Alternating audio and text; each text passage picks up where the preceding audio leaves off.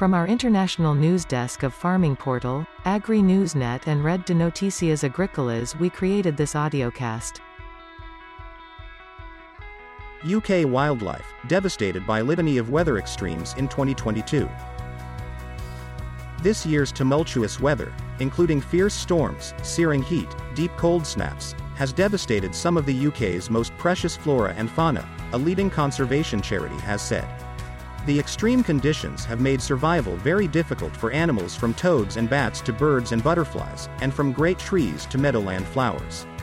The National Trust, which produces an annual Christmas audit of how the year's weather has affected nature, said the climate emergency meant that what in 2002 felt like extreme events were going to become the new norm, creating major challenges for many species. The charity's climate crisis advisor, Keith Jones, said, This year's weather has been challenging for nature. Drought, high temperatures, back to back storms, unseasonal heat, a cold snap, and floods means nature, like us, is having to cope with a new litany of weather extremes. It is a stark illustration of the sort of difficulties many of our species will face if we don't do more to mitigate rising temperatures and help nature's survival. Weather experts predict that the future will see more torrential downpours, along with very dry and hot summers. We're going to experience more floods, droughts, heat waves, extreme storms, and wildfires, and they will go from bad to worse, breaking records with ever alarming frequency if we don't limit our carbon emissions.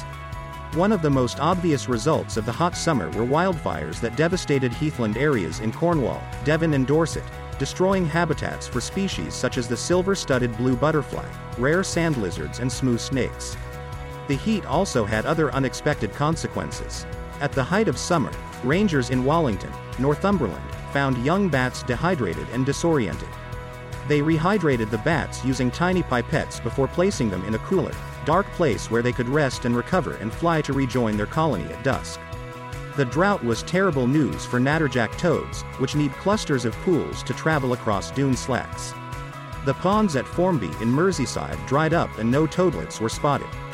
The shorter flowering season caused by the drought also affected pollinators. Many butterfly species had a poor year because of depleted food sources over their peak summer period. You are listening to a audiocast created by our news studio.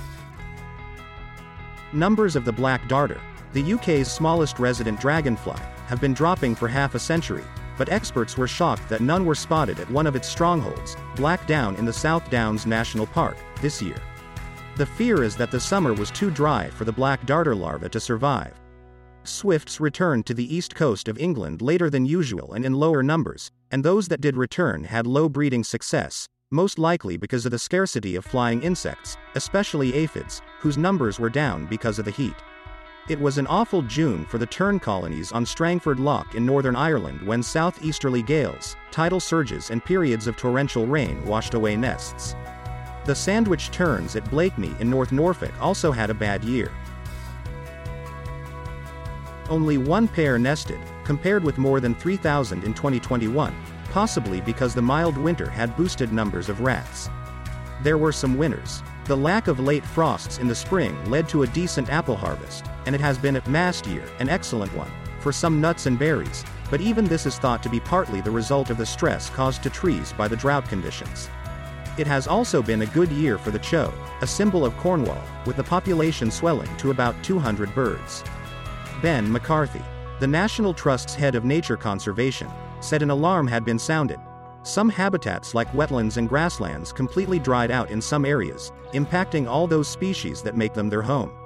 Many species suffered, with notable reductions in the number of flying insects such as butterflies and bumblebees as flowering plants withered and died. He said some species would adapt better than others.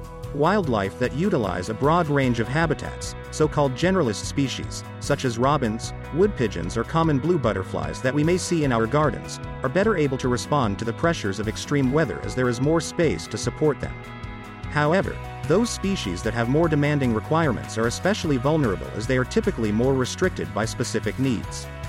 For example, cirl buntings, a farmland bird, which require seeds in the winter and invertebrates in the summer, or marsh fritillary butterflies, which require wet grasslands with good populations of plants like devil's bit scabious that the caterpillars feed on.